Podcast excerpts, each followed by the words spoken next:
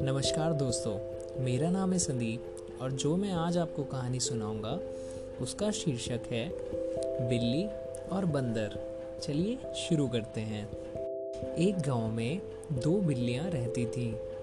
वे आपस में बहुत प्यार से रहती थी। उन्हें जो भी कुछ मिलता, उसे आपस में बांटकर खाया करती थी। एक दिन उन्हें एक रोटी मिली। उसे बराबर बराबर बांटते समय उनमें झगड़ा हो गया।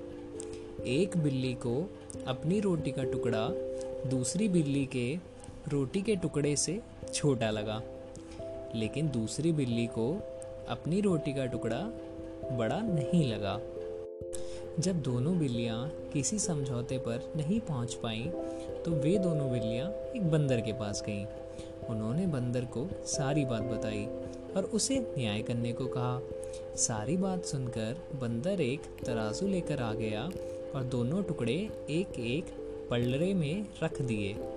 तोलते समय जो भी पलड़ा भारी हुआ, उस वाली तरफ़ से उसने थोड़ी सी रोटी तोड़कर अपने मुँह में डाल ली। अब दूसरी तरफ़ का पलड़ा भारी हो गया तो बंदर ने उस तरफ़ से रोटी तोड़कर अपने मुँह में डाल ली।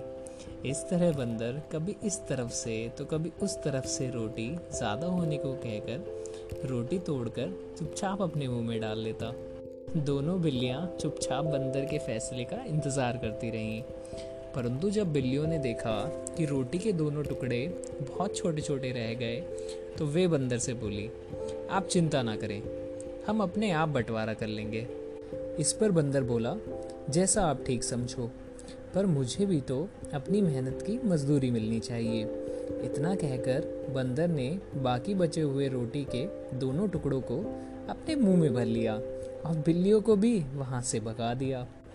दोनों बिल्लियों को अपनी गलती का बहुत दुख हुआ और उन्हें समझ में आ गया कि आपस की फूट बहुत बुरी होती है। अगर हम आपस में झगड़ेंगे तो दूसरे इसका फ़ायदा उठा सकते हैं। धन्यवाद। मिलते हैं अगली कहानी के साथ।